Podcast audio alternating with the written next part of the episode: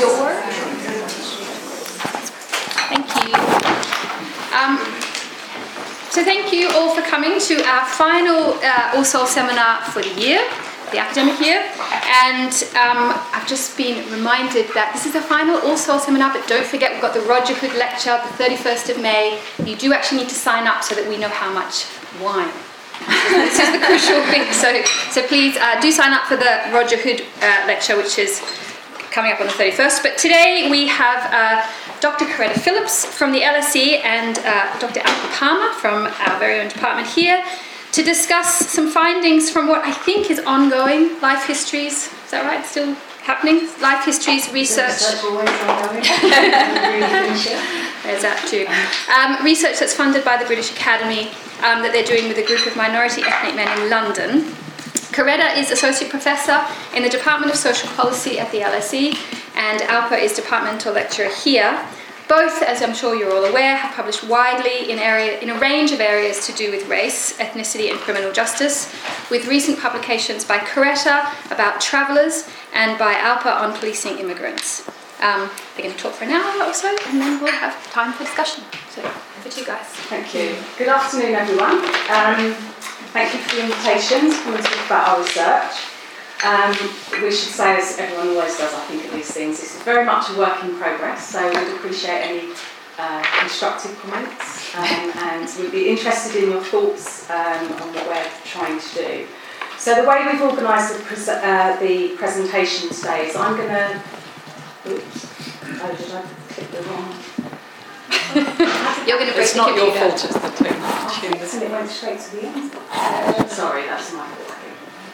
Yeah, thank you. That is the end, isn't it? There is a No, little. Um, do you want the little theme that you Sorry, not a very good start. Here. If you put this on, this will move you back. Sorry, this will be using. Thank you. Okay, sorry about that. So um, the way we've organised the presentation is I'm going to say something about the research context for our study um, and also then talk a bit more about the theoretical framework that we're loosely applying today. Um, Alpa's going to talk about the methodology and discuss our sample and then we're going to introduce two of our life history participants and say a bit about their stories, a kind of summary, potted history of their stories so far. Um, and then we're going to get into the research findings, which is essentially centering on the idea or the possibility of racialised worldviews and the way in which this may impact offending. And then hopefully we should have lots of time for questions. So, um, what we're talking about today, as Mary uh, said in the introduction, was some small scale qualitative life history research with um, mostly young men of diverse racial, ethnic, and religious backgrounds, all of minority ethnic origin, um, apart from a small sample who have some mixed history but primarily identified as white. And we do have one uh, young woman in our sample too. The kind of starting point for the research was trying to understand a bit more about how some minority ethnic groups um, are much more likely to get caught up in the criminal justice system than others, and we began to think a bit of, about uh, risk and um, risk factors and protective factors. And so, in a sense, that situates our research within life course criminology, developmental criminology, although, of course, that's been primarily a quantitative uh, design, whereas what we're doing is very much qualitative. But of course, this research is interested in looking at the pathways into offending um, and understanding what the risk factors might be that promote those um, offending trajectories, and then um, to look at turning points which uh, create pathways away from offending and towards uh, resistance, uh, desistance and resistance, probably. Um, and so this, i- in some senses, there's there's actually been quite a lot of criticism of course of life course criminology, development, developmental criminology, particularly in the way in which it tends to focus on individual experience and behavioural change within a, a, kind of micro level context and, and hasn't been able to accommodate um, structural inequalities in the way in which the structural context informs individual life experiences. But I think, having said that, most people I think would agree that Sampson and Laub's work does um, a better job of, sorry, move on, um, and Laub's research, which is, I think, pretty highly regarded and recognised as really informative, not least because they also draw on a life history element to their research, um, in addition to the quantitative long, longitudinal designs. So, what their research suggests in, in brief is that childhood and adolescent delinquency um, is much more likely where there's weak informal social control, and they focus particularly on the family and the schools, institutions of informal social control. And then in their work that looks at desistance, they talk about turning points um, and they look at la- life transitions, particularly employment and supportive romantic relationships, and marriage is their focus very much, um, in order to understand what can influence the way in which individuals move away from offending behaviour. Now, Sampson and Laub's work, interesting though it is, draws on the Gluecks' data set, which um, was a, a, large sample of white male delinquents, as they were referred to in the study, and also um, a control group of uh, non delinquent young white men, although, of course, they followed them through. Um, and in their second book, they actually are following people right through to the age of 70 and beyond. So, this is a really impressive not least because they didn't have a great deal of attrition um, in, in their study.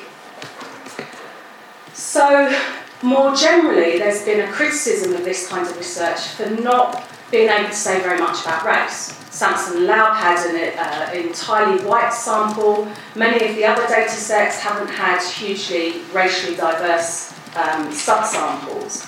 But where there has been some research in this area, there's generally been an acknowledgement that um, turning points are likely to occur at different times in different ways for minority ethnic young, uh, uh, sorry, young, both younger and uh, older men. Most of the focus has been, of course, on men.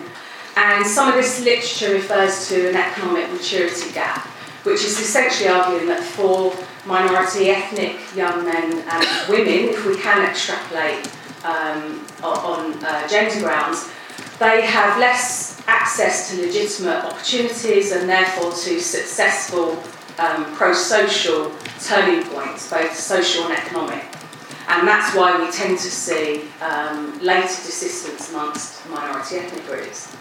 Now the problem for us, in a sense, is that there's no real equivalent in the UK context. So we have the Edinburgh um, Study of Youth Transitions, which is hugely impressive um, piece of work, but it's based in Edinburgh, and Edinburgh actually has a majority white population. It was 96% at the time of the uh, census in 2001.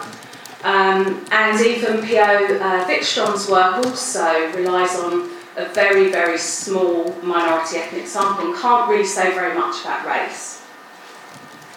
So, what we wanted to do as our starting point today was to think about the idea of shared beginnings, and that's the part of the title in the um, Sampson and Laub, actually, I think it's Laub and Sampson book, the second one, um, which uh, talks about shared beginnings, divergent lives. So, what we're interested in really is interrogating that notion and considering the validity of the idea of shared beginnings when we take account of racial discrimination. And I think it's really important for us to be completely upfront at the outset and recognise that the young people that we spoke to shared many of the um, risk factors that would influence or propel people towards offending behaviour, even if they weren't of minority ethnic origin. So we talked to people that had um, uh, considerable socio-economic constraints, they'd experienced uh, residential mobility, um, they often had disrupted family relationships and they had also experienced many of the kind of traumatic or adverse events which we know um, increase the likelihood that people will be vulnerable to both offending and victimisation. So we're not trying to suggest that there is something unique in that regard about our sample.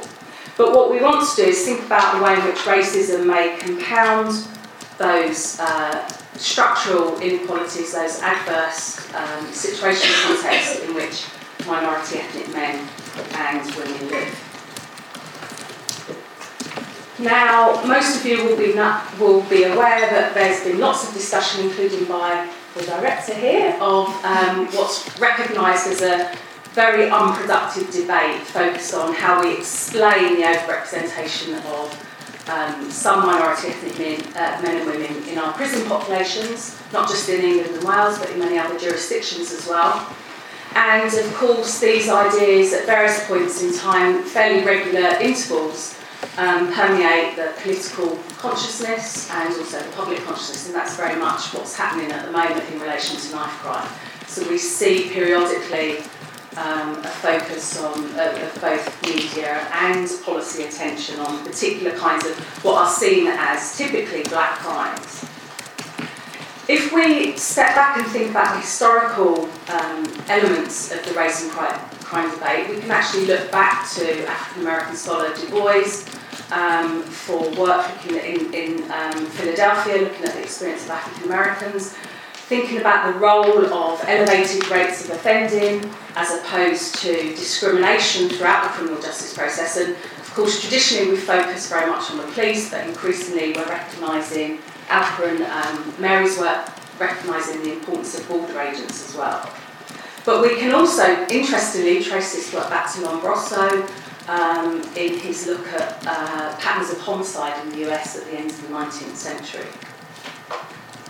Now, critical criminologists have generally argued, and Pat Carlen argues that critical criminologists, certainly in this country at least, are actually um, mainstream criminologists, tend to focus on the way in which um, elevated rates of offending amongst minority ethnic um, uh, people result from adverse structural conditions which serve as both a macro and a meso level factor for criminal activity.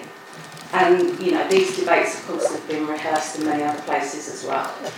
What we've become interested in is a burgeoning body of work which is looking at the way in which experiences of racial discrimination at the micro level, um, so in individual interactions, both within but also perhaps more importantly outside of the criminal justice system, um, provides, or certainly some of this research suggests quite, um, I think, convincingly, that there's a direct link between the experience of racial discrimination and um, offending, crime, delinquency, and also importantly, violent crime. So essentially, put simply, um, the argument is that experiences of racial discrimination um, increase the risk of criminal offending. So, um, just to use an example here um, of this scholarship, uh, Callie Burt is one of the main scholars associated with um, this research.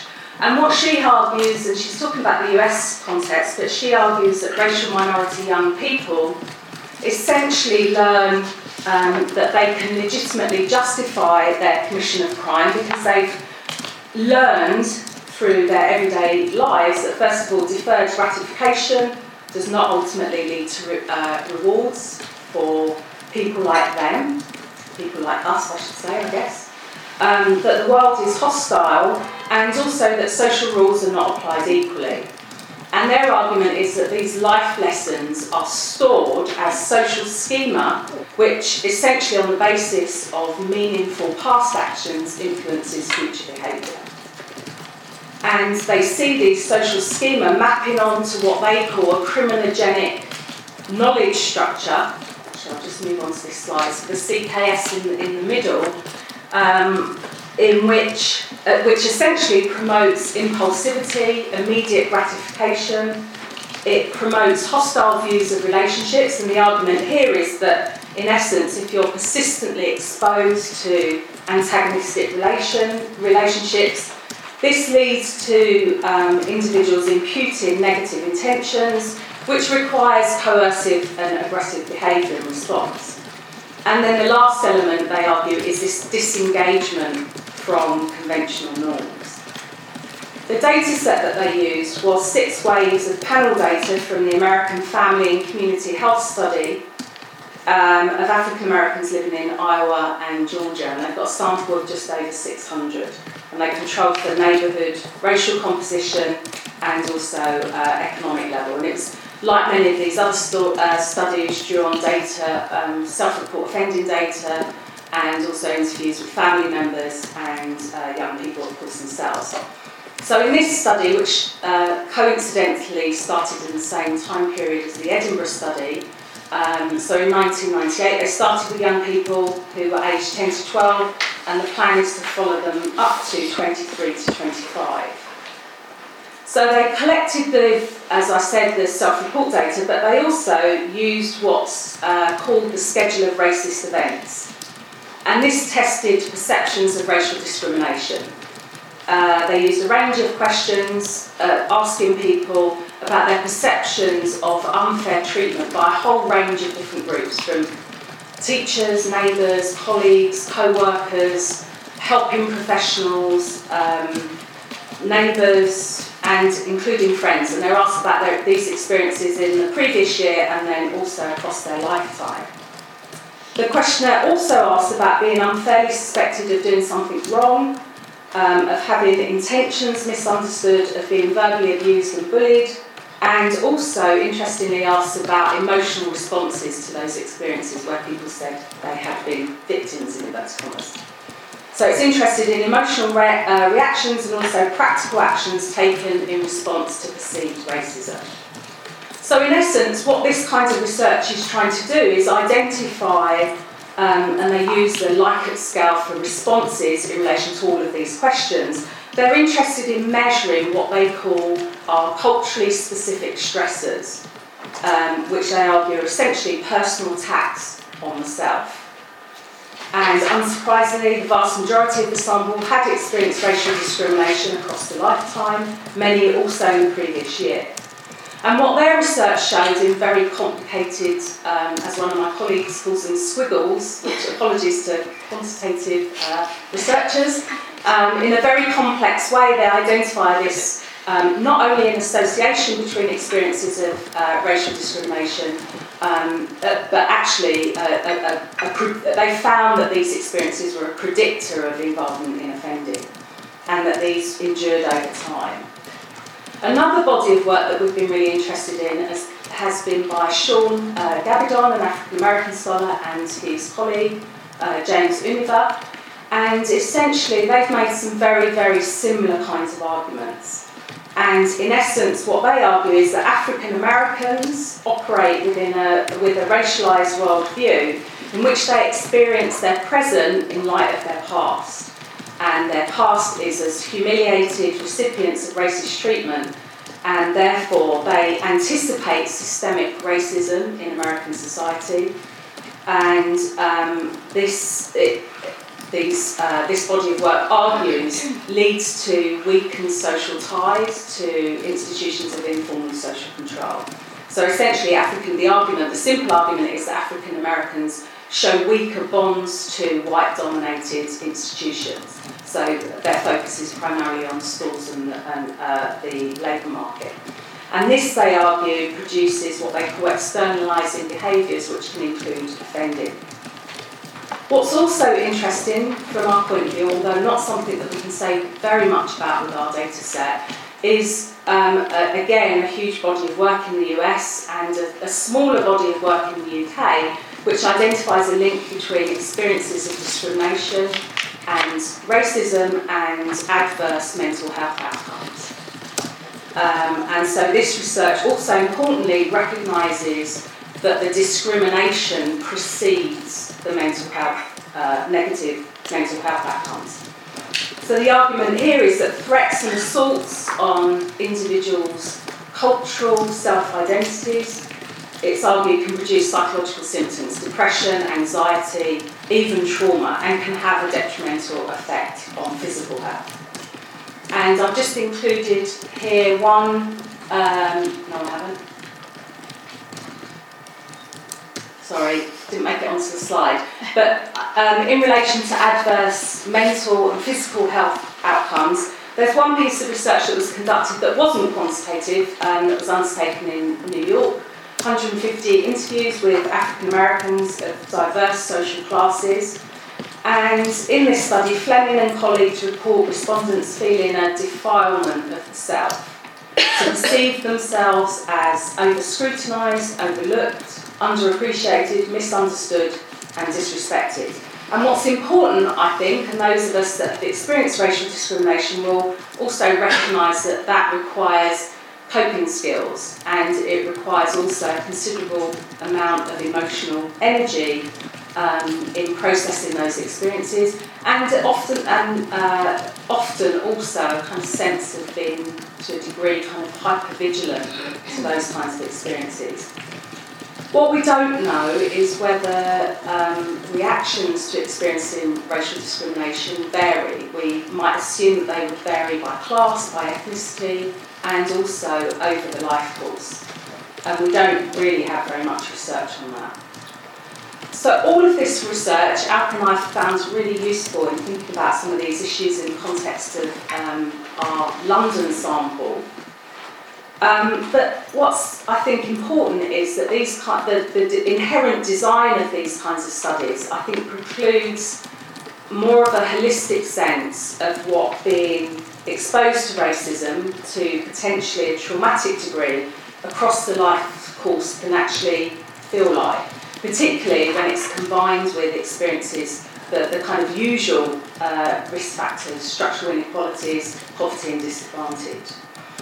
It's probably immediately obvious that our somewhat small scale research isn't necessarily the best way to really examine this in the UK context, but we think we have some data which is at least indicative of similar patterns operating here. So I'm going to hand over to Alpa now to talk about the methodology and the sample.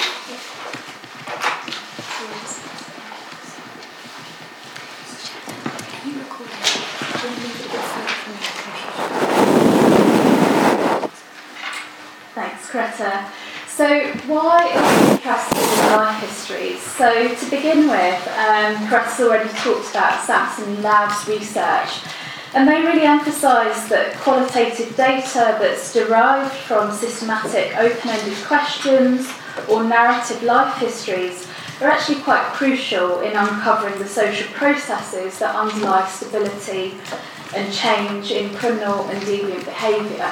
So we were really interested in trying to capture this through using the, the life history approach. We were also really attracted by the fact that life histories tend to capture human agency, structure, and culture. They're able to reveal the ways in which these processes intersect. Um, so we were hoping to get those from, from adopting this approach as well. Um, so as they, as they, other people like Shadd Maruna too have discussed that the life history method captures involvement in offending and disengaging from crime. So this idea of identity deconstruction um, was really important um, as a lens through which to understand long-term desistance. I like the way that Shadd Maruna talks about how desistance inherently in and of itself is not a turning point, but rather it's the process that it that it creates within a person in terms of their reflection. So the idea was that we were more likely to get at this through the life history approach.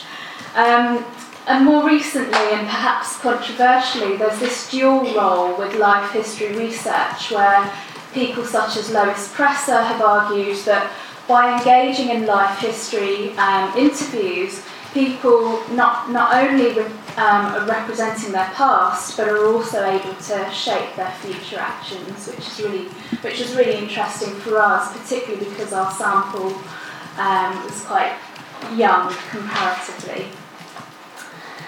Um, and also thinking about race. So, although there's been um, recognition that individual lives are a significant part of the broader racial order in which they're cast, this has not produced the anticipated attention to the interface between identities, live, lives, and social processes such as offending. So, in fact, lives have been sidelined in efforts to understand the minutiae of social effects generated by racialising processes. So, the efforts in which the individual has simply served as a screen onto which the social is projected, which Caroline Knowles talks about. So so without life histories, we suggest that it's not clear how race operates as part of lived individual or social identities. So the question is, what does race mean in the context of individual lives? By what mechanisms are lives raced? And our aim is therefore to insert the individual into the analysis of race. It seems also that in trying to understand the subtle operation of race as part of, ide- as part of ide- uh, identity and a part of social process, broader social processes is not actually an easy task. And this is because there's a sense in which race has this, this embeddedness, which, which puts its, its existence and the effects of race almost beyond question. So that comes through with this notion that race is always at play. But at the same time, this ubiquity, which succeeds in putting race at the centre of social concerns, renders it inaccessible to analysis sometimes. So the argument is, um, and we believe, that life histories, therefore, with their sustained approach, are more likely to enable that analytical shift from ubiquity to definite social, structural, and cultural practices, which have a bearing on race and ethnicity. So, um, so ultimately, through this, there can be the reinsertion of, of the individual into the analysis of race and an understanding of the cumulative effects of everyday racism, which capture the blatant, subtle, covert actions, verbal messages, or signals that are racist, which Philomena Essed and Joe Feagin have, have talked about.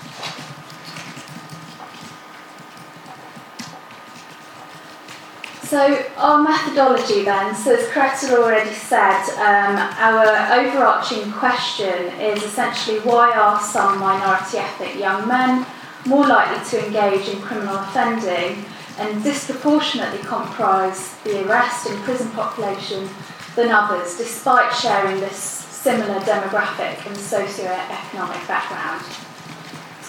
And in order to do this, we employed um, two to three interviews with each participant.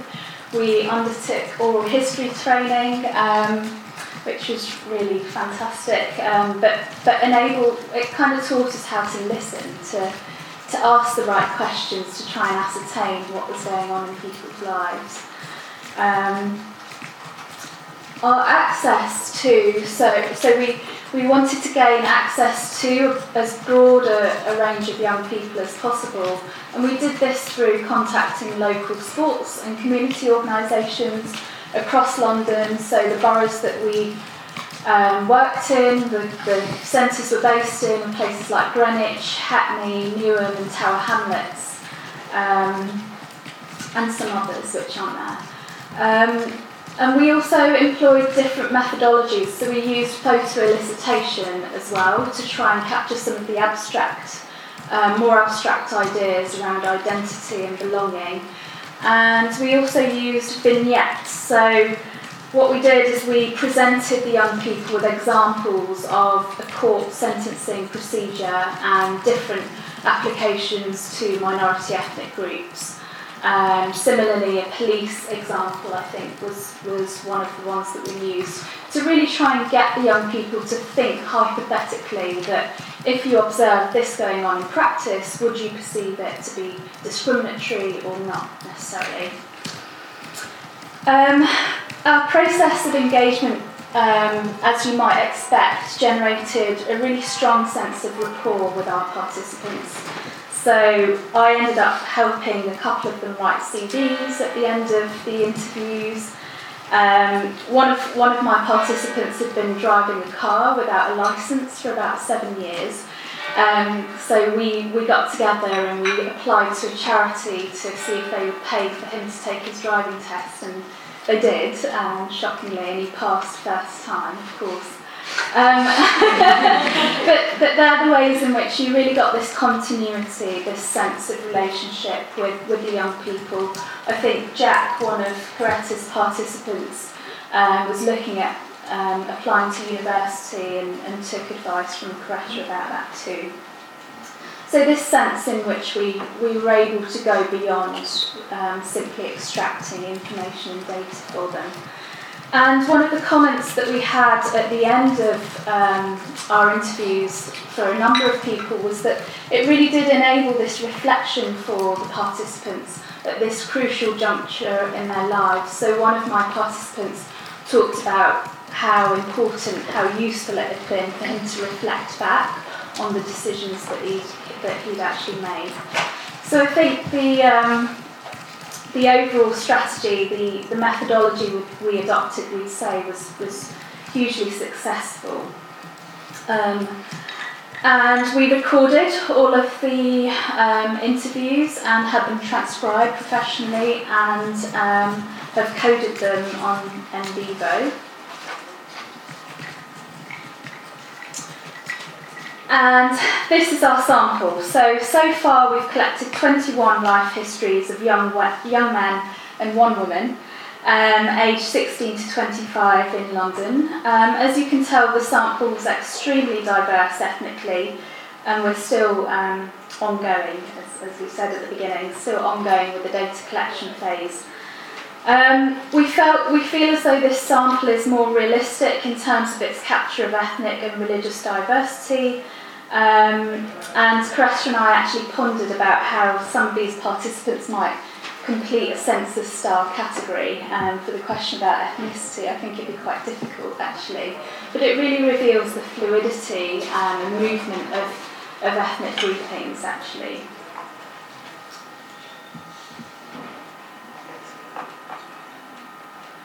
Um, and these are some of our the, the question themes that we adopted. So, three interviews. Um, the first one looked at babyhood um, and early life, so we tried to adopt a broadly chronological um, schema. Um, example questions for interview one was What is your earliest memory? Do you have a concept of God or a higher power? Some really interesting responses to that one. Um, and interview two, think we moved on to school and teenage years. Um, we asked about education and then start asking about crime and turning points in that interview. And the third interview was about um, more broader abstract themes, and this is where we use the photo elicitation techniques. So there are a couple of examples of the photographs we used to get the participants to talk about what they thought about these images, whether they recognised them, whether they knew the individuals in them, and what, what it represented to them, whether they connected with them at all in any sense. And within this interview, we then ended up asking them whether they felt part of British society.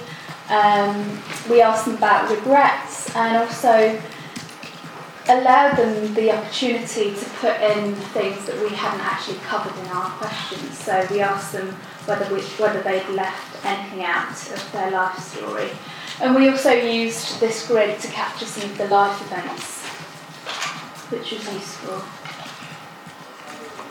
So I want to move on now to um, a couple of examples of the young people that we talked to. So um, I interviewed Mike, and so I'll talk about him. So Mike was 25 years old, black African, um, white French, Muslim. He was born in, um, in East London, had three sisters, um, and he'd had quite a troubled, traumatic um, life. His parents separated. Um, he, his father was then on the scene, and then he, he found that in particular really, really difficult. Um, and that, ten, that coincided with him being on the basketball team at school, but then was kicked off, um, which really affected him quite badly. And it was at this point that he, he began engaging in petty offending. He moved on to selling Class B drugs, um, committed robbery regularly using real, a real gun and also um, pretended to have a gun at times, um, used knives, was physically attacked and victimised himself. So we really saw that overlap between offending and victimisation quite often um, through all our participants, but it was really marked with um, Mike. Um, and then at 17 he became a father and he discussed how he started selling Class A drugs to make money for his daughter. Mike, um, by the time we'd spoken, had been in prison four times. Um, and most recently, he was placed in a detention centre, um, had been deported to Paris, um, and appealed his case, which he won. But I'll go on to talk about that in a moment, um, about why that was particularly poignant in his life story. Um, and now Mike was working at the gym um, at, at, a, at an organisation called Fight for Peace, which is a really interesting organisation. It's, um, it's based in Brazil, East London, and Jamaica. And they use the theory of change to try and instill sports to try and change um, and divert people from offending behaviour. Um, and since, since being in Rochester prison, um, Mike told me that he follows Islam privately.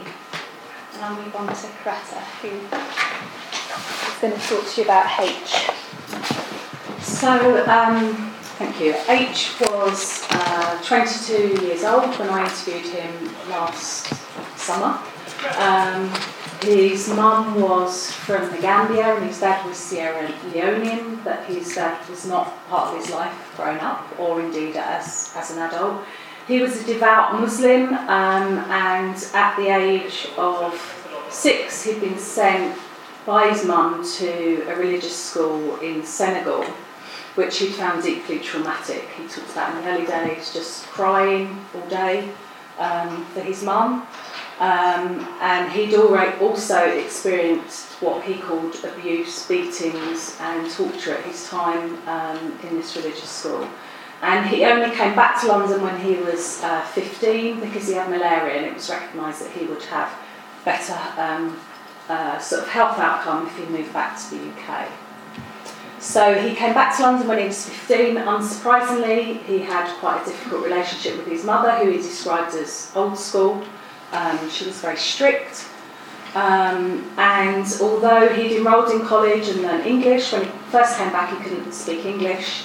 Um, he hadn't been able to complete college uh, for financial reasons. He said that he wasn't able in his last year to put money on his Oyster card to get to college, um, and therefore he dropped out. And he talked quite wistfully about how, if that hadn't happened, he would have been in his second or third year at university.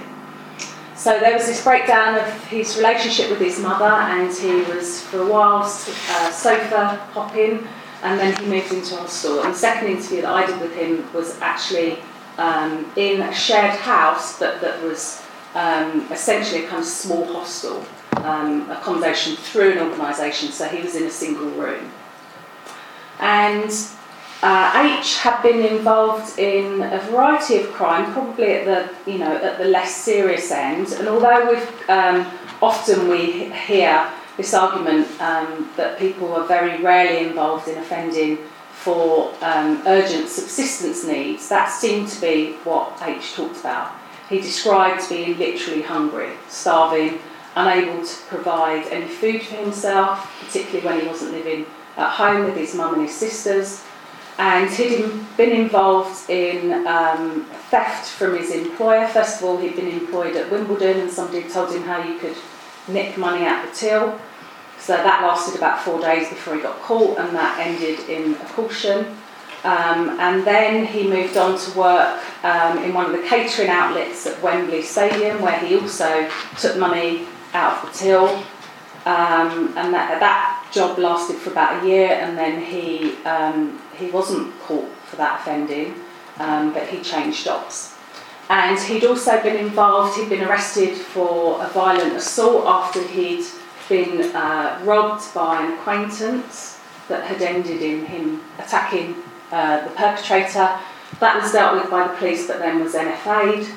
And he'd also been involved for about a year in drug dealing, and this was quite a tricky area for him as a devout Muslim, talking about the importance of morality and this time. And this I'll say a bit more about this in a moment, but this was a difficult time when he felt he got sucked into offending and dealing, but again, he emphasised just the complete absence of money. And this wasn't, I think both of us have interviewed lots of people that have talked about wanting, for example, designer items and to be able to kind of exhibit a sort of materialist consumerism. This really wasn't, didn't appear to be the experience of H. He didn't present in that kind of way. He talked about literally having no money.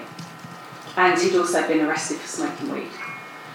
And I'll say a bit more about his employment difficulties in a moment. But one of the things that was really interesting about him, he um, it was one of those interviews that you do where you imagine that you might not ma- you might not be able to kind of gain a rapport with somebody. So he was very um, he wasn't very forthcoming at the start of the interview. And I hadn't really sort of understood what was going on until he started talking about his experiences in Senegal and the, the violent the violent abuse he'd experienced, and he started to cry and he was um, he sighed a lot throughout the interviews. And although I of course asked him whether he wanted to just stop the interview, he wanted to carry on, and he saw that as in a way, although it was bringing the trauma back, quite cathartic. Uh, he recognised that that just been a hugely traumatic part of his life, and he tried to see that as a as a way of recognising his own inner strength. And he talked really positively about trying to uh, move on with his life. He wanted to be successful, but he kind of demonstrated, somewhat ironically, a kind of pro- a very kind of Protestant work ethic and was very keen to be employed. So we want to come on to talk about what some of our data showed in relation to this idea of a sort of racialised worldview. And this came out very clearly in H's interview, where he talked, um, perhaps unsurprisingly, about the way in which stereotyping in, in um, East London influenced him and people like him. So um, sorry, I've noticed an error there. That should be trust me fam, which he used that word all the way through the interviews. He talked about being uh, working in construction as a labourer and being asked, what are you doing here? He's, I said, I'm working. They said, but you black boys don't work. Uh, you're always outside, just like on the streets. He said, fine, but that's not me. I'm working. And then at another point in the interview, he talked about what it was like to be um, a black boy in London, growing up in this country, although, of course, he hadn't grown up in this country.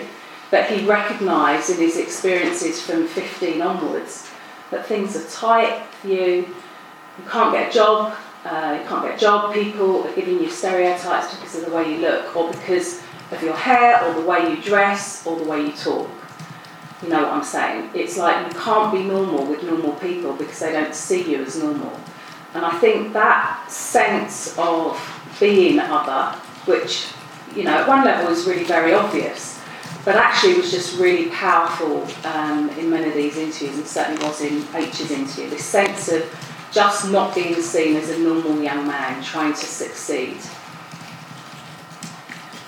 He also talked about the system and he gave one example which I think nicely shows the overlap between his kind of precarious employment. So this wasn't just about race. So he said sometimes the system knocks you off as well. So he talked about this job he'd applied for. Um, he went there on a Friday, he did one day's work, he got £64 for it. Then the next week he worked Monday to Thursday and they gave him double what he'd earned for one day for working four days and he got into a kind of altercation with the um, administrator who was managing the wages. Um, and but actually that was ongoing. And while he was uh, while we were talking, he had to make a phone call to try and ensure that he was going to be able to access the money um, so that he wouldn't get chucked out of the, the hostel run accommodation that he was living in. So, having had this experience of essentially being exploited perhaps because of his race, but certainly because of his vulnerable position in this kind of um, secondary labour market, he recognised that he needed to organise um, getting housing benefit and he also needed to, needed to immediately look for another job. He'd assumed he had a longer term position, but he'd only really been asked to work for a week. So he got up early to go to uh, meet somebody at the employment centre and actually also an organisation that had been helping him in employment and supporting him. Um, and he was running a bit late, so he ended up at the Olympic Park in Stratford. And he realised that a, bit, a part of the park had been cordoned off, and he, his Google Maps was showing that he needed to go through the park, but this area had been cordoned off. So he went up to the security staff and asked whether they would let him go through this area that had been cordoned off. And he said to them, I've got a job interview, can you just help me go through? You can even search me, I have nothing, I just need to go through because I'm running late. And he was aware that, that you know, it was time limited, the, his opportunity to see this woman that would be helping him to get a job. And then he ran, when, they, when the security staff said that they weren't going to let him in, um, let him go through this area, he went to another part of the park and they saw him jump over a bridge and he was starting to walk away and then a number of security guards ran. They got the security manager um, uh, to come and the security manager asked him his name and then at the same time was uh, ringing the police. So the way in which H talked about this, the way in which he understood this situation was that he'd asked nicely. It seemed reasonable to be able to get to this place. And what was really significant it was his kind of exasperation in that he couldn't communicate just how important this was. There was the backstory of um, you know losing the job, being underpaid, needing to get to see this woman to get another job, hopefully some casual work, and then just being thwarted by these security guards. And he talked about trying to be humble and also, this is my life. That's the thing that he was underlining. This is what life is like for people like me. And he said, I try and be humble, but things like that, I can't take it. You're trying to make me just like the stereotypes you're giving me, like you're taking my name, you're giving it to the police when it's not needed. It doesn't matter how much you talk, how much you fight, it doesn't matter what you do, they always win. And just so it doesn't look like we've cherry picked um, just a, a, really small part of our admittedly small sample, um, I've just included here another quote by Tyrone, um, a young man that I interviewed as well, uh, who talked about his experiences struggling in, again, not actually precarious employment, but low wage employment. He had a permanent position working as a lift engineer, and he talked about training up a colleague who'd started after him, who had then been promoted before him.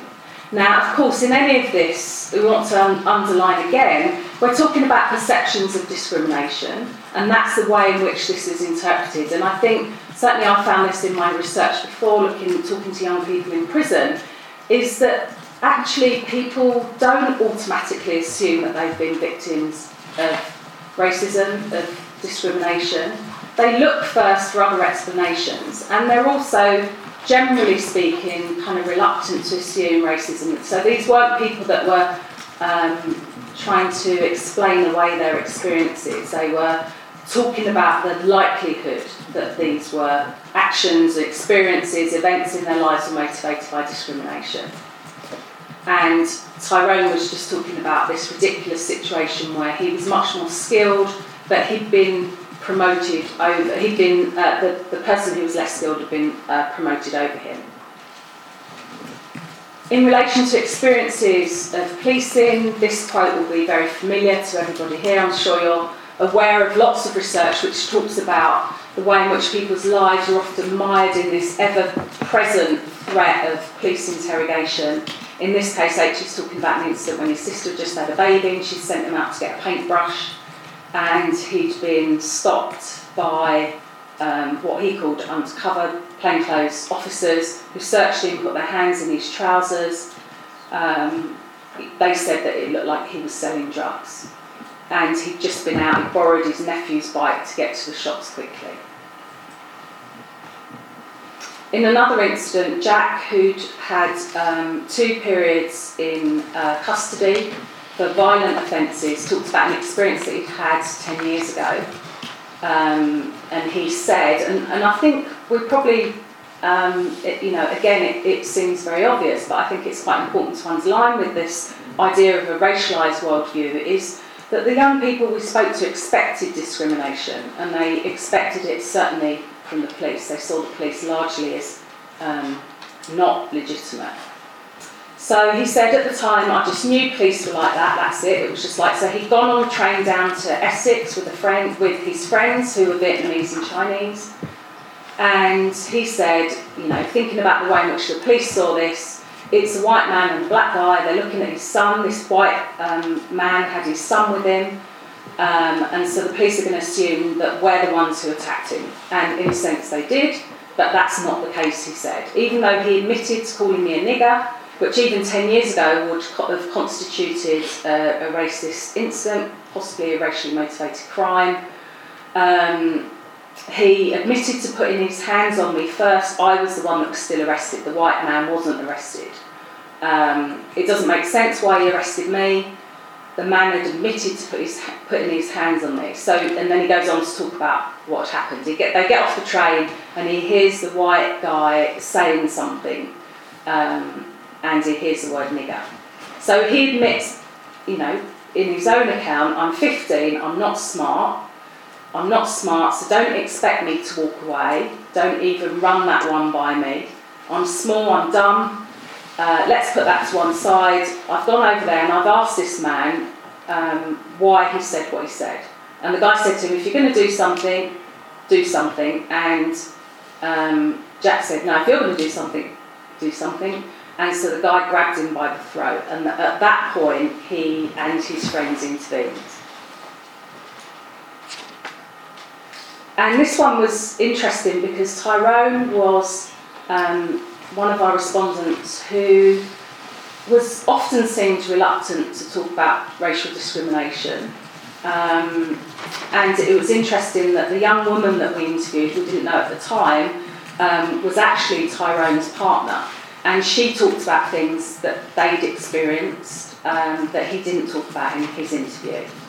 But he talked about a time when he was younger, his dad had been arrested, and I asked him about, you know, had his dad been involved in crime? He said, as far as he knew, he hadn't throughout his life. He hadn't, you know, he wasn't an offender. Um, and the police had turned up to the house, and Tyrone had said, excited by the car with the lights on and the speeding, had said to the police officers, um, can I go with him? Can I go in the police car? And they said very, and you know, this was, I think, very poignant in the interview. He said, oh, you will one day. And he talked about his dad. He didn't understand. He was thinking that that was a positive thing, that he was going to be able to ride in a police car. But of course, later he realised that his dad had been struggling, had had to bite his lip during that uh, that um, that incident. So again, it's about trying to recognise, I think, um, the pervasiveness of these kinds of experiences for these young men. And then the final one, Joseph was um, somebody that we interviewed who hadn't been involved in crime. Um, he'd had one incident where he'd been suspected of being involved in stealing phones from a mobile phone shop in uh, Westfields in Stratford. And interestingly, he talked about how he'd been treated really kindly by the security office. It had been really embarrassing being sort of walked through uh, Westfields, but he'd said that he'd been treated very kindly, and then there was this kind of sort of uh, embarrassment when the security officer saw the Bible in Joseph's bag and actually recognised that he was um, a very devout Christian. But what he did talk about, again, was this sense in which um, black young people are much more vulnerable to exclusion and discrimination. And there, there is this inequality in experience in these white dominated institutions. He talked about a friend who hadn't been able to continue and go into sixth form. Um, he hadn't really done anything wrong, but he got kicked out. And like many of the others, I'm not saying it's racism, but most people that are doing bad stuff in school were white, that they were kicking out black people for things that appeared to be much less major in terms of their seriousness. Okay, Alpa's going to finish off talking about uh, Mike. I'm not sure how long we've got. Ooh, not very long. Not very long. Five minutes. Talk quickly. Yeah, I'll try. Um, yeah, so I'm going to talk about Mike, um, who I introduced to you earlier. So, just to give you a second to read um, what what Mike is saying to me in this in this first interview. So as you can probably tell, um, Mike's actually struggling to tell me about his ethnic background and his nationality. So I, I asked him how important is the country that you, your family came from originally to the sense of who you are. And as this um, interaction goes on, Mike gets quite agitated. He's deflective um, and he's almost aggressive, you know. So he says, "Oh, I'm just you know, I knew I was French from when I was young, I'm, I'm just from there. And then he progresses to saying, just because I'm from France, like I'm not king, which kind of stood out to me. Um, and he, he kept emphasising that it's not important, it's not important where I'm from. And this was in the first interview, so it was very much before he told me that he'd been deported. Um, so it's really clear I suppose, and, and in contrast to the examples that Coretta just talked about, um, I think this is a more subtle way in which Mike's racialised worldview is actually coming out. So it's through nationality that Mike is really feeling um, racialised. Um, another example as well with Mike. Um, so I'm, I'm asking him whether he thinks there's much racial prejudice nowadays. And he emphatically says, of course there is. Um, and he, he really emphasises how he, he feels it both in, in the subtle ways in which it's, it's felt. So it's not necessarily said, but felt. So at the bottom of the slide, he's saying, because people are racial, they won't say it to you, but they have racial thoughts. So, and that's the worst. So he found that particularly painful, actually, the way in which he felt racism, even when it wasn't explicit. Um, another example of Mike's racialised worldview um, came out in his discussions of the criminal justice system. So I think this was the vignette um, piece where I asked him whether, the poli- whether he felt that the police would treat him or other races better. And he says, oh, they're treating me worse. Um, and he, he again draws on the idea that it would be because of stereotypes automatically. And then immediately he refers to a case that happened in his local area where he says that there was a Muslim boy who was going to the mosque and he was arrested because he was wearing too many layers. Um, and research by Unnever and Gabbidon has also shown us how deleterious consequences, um, how, how problematic those consequences of racial discrimination are, and they can, they can really manifest themselves even when that's done through vicarious experience. So often the young people refer to their friends being stopped and searched and them actually feeling, feeling the pain and, and problems of that. Um, the photograph on the slide is from a photo elicitation piece. So I asked Mike about his thoughts on it, and obviously he's saying that's really bad, and he's restrained, and again links it to his own experiences. And this, this photograph really worked quite well because, in contrast, I had a young white participant who, who looked at that photograph and said to me, Yeah, you know, look how many people are checking that man, he's really badly hurt. And you know, the contrast in the way in which these situations are perceived was, was really telling. I mean, I was quite shocked, but he, he did actually really believe that, that the police were just checking this man, in contrast, obviously, to, to Mike's perspective. Um, again, to underscore what, what Mike's thoughts were about the police, um, he, he had really negative um, views of the police, he felt as though they, they abuse their power. Um, and he makes a clear distinction between how he sees the law in principle, but also compared to how it's actually applied. Um, and a number of my interviews were actually conducted very soon after the Rashan Charles case um, in, in London. Some of the young people said that they knew him. Um, Rashan Charles, for those of you who don't know, died at the hands of the police um, last, I think it was July, maybe maybe June, but July. Um, so again, this, this really strong sense in which um, he, he sees the police as, as loving to use their power, that's the thing they love to do. Um, and another example of Mike's racialised worldview, so he, he was really always keen to go beyond the veneer in describing things. So he showed young people these pictures, these photographs, and this is the, the case of Lee Rigby, um, and he really explained the need to go beyond the surface to understand the case, to explore the motivations of the perpetrators, and he firmly locates the explanation within a racial framework. So racial how it's understood, racial why it's done was his was his key um, key phrase. Um, and similarly with the with the racist graffiti um, photograph, he says he expects it. He thinks that that's the normal mode of transaction between him and white groups in the area where he lives. Um, and again, he refers back to the police. He says that needs to go, or change it to, to police. Um, again, really showing his disdain. Um, and and so what we what we're trying to do is, is to really show how interpersonal racial discrimination, along with structural racism, is antagonistic, stressful, cumulative in its impact, and on the potential to increase the risk of offending. So with this quote, um, we see for H, he feels that he has little little choice, and he's stuck. He's fixed by the stereotypes attributed to him by the system, and he sees this as, as applying to, to black people more broadly. Again, coming back to Mike, um, this was a discussion that he that came up when we were talking about turning points in life, and it's at this point he reveals to me about his experience in detention. So he said it was so traumatized, tra- traumatizing that it caused anger problems and drew him into drug dealing drugs again.